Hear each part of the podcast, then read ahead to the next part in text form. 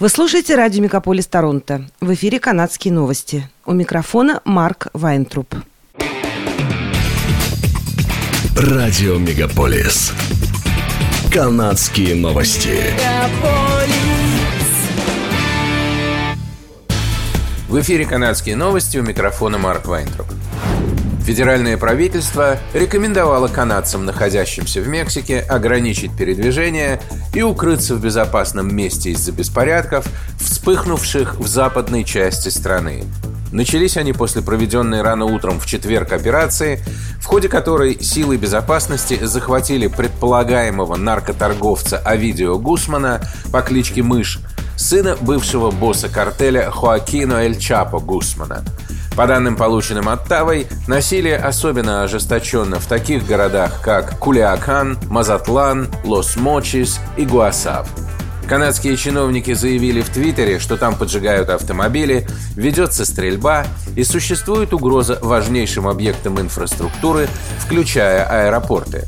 Аэропорты Кулиакана и Мазатлана были закрыты, а в аэропорту Лос-Мочис все полеты приостановлены до дальнейших распоряжений. Джейсон Кунг, пресс-секретарь канадского МИДа, рекомендует канадцам избегать всех несущественных поездок в различные регионы Мексики из-за высокого уровня насилия и организованной преступности. Министр транспорта Амар Аль-Габра заявил, что собирается ужесточить правила защиты авиапассажиров в период растущего недовольства канадскими авиакомпаниями. Сотни путешественников, которые воспользовались услугами авиакомпании Sunwing, чтобы добраться до теплых стран в праздничный сезон, оказались в затруднительном положении из-за задержек и отмены рейсов. Авиакомпания объяснила эти задержки сильным штормом, от которого пострадала большая часть Канады во время Рождества. Согласно действующим правилам, в случае задержки рейса по погодным условиям, авиакомпании обязаны информировать пассажиров и перебронировать их билеты. Если рейс не может быть перебронирован в течение 48 часов, авиакомпания обязана вернуть деньги. Однако канадское транспортное агентство, квазисудебный трибунал регулирующий орган, в задачи которого входит разрешение споров между авиакомпаниями и клиентами, имеет дело с растущим числом жалоб от пассажиров, которые утверждают, что им было отказано в компенсации. Жители Онтарио теперь смогут заказать любой алкоголь из местного магазина LCBO, и его доставят им на дом Uber Eats. Как сообщили телеканалу City News в провинциальном агентстве, контролирующем продажу в провинции спиртных напитков, эта ограниченная по времени пилотная программа позволит соответствующим компаниям заключить соглашение с LCBO о продаже алкогольной продукции. Клиенты смогут выбрать для себя напитки из 546 различных видов алкоголя, от маленьких пивных бочонков, шампанского до литровых бутылок водки. Стоимость доставки составит 5 долларов 49 центов.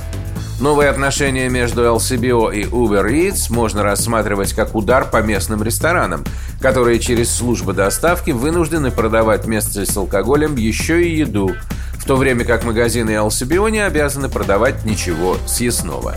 Прежде чем заказывать алкоголь через приложение, покупатель должен подтвердить, что ему уже исполнилось 19 лет. При доставке это будет проверено.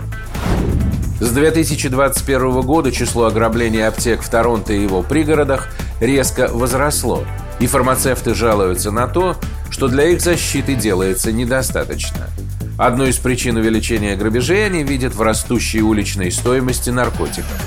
К примеру, двери одной аптеки в Миссисаге будут оставаться запертыми, даже если она работает – Такое решение было принято владельцами после двух попыток ограбления в течение только одной недели, последняя из которых произошла в четверг утром.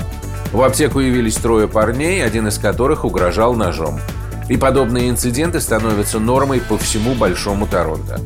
Ассоциация фармацевтов Онтарио предлагает аптекам закупить специальные сейфы для хранения наркотиков и других препаратов повышенной опасности – эта мера помогла на 95% снизить количество краж в аптеках Британской Колумбии и Альберты. Полиция Торонто просит общественность помочь в установлении личности двух человек, обвиняемых в продаже дома, который им не принадлежал. Покупатель не знал, что настоящие владельцы дома в момент покупки находятся за пределами страны, говорится в релизе, выпущенном полицией в четверг. Два человека выдали себя за домовладельцев и наняли агента по недвижимости. Затем недвижимость была выставлена на продажу. Не совсем ясно, как подозреваемые, один мужчина и одна женщина, получили доступ к собственности, но полиция говорит, что они использовали поддельные документы, чтобы убедить других, что они настоящие владельцы дома. Полиция говорит, что пара продала дом человеку, который после получения его в собственность туда и переехал. Через несколько месяцев после продажи недвижимости настоящие владельцы обнаружили, что собственность была продана без их согласия.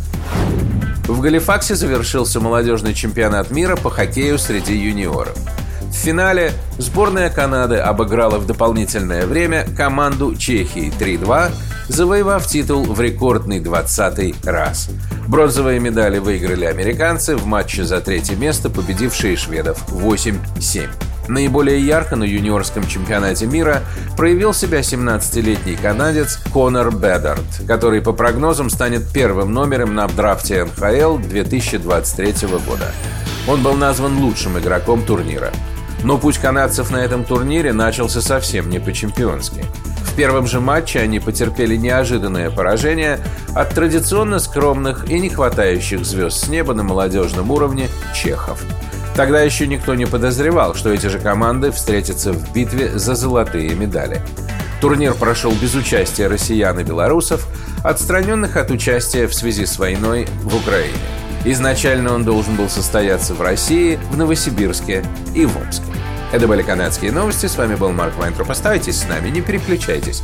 Берегите себя и друг друга.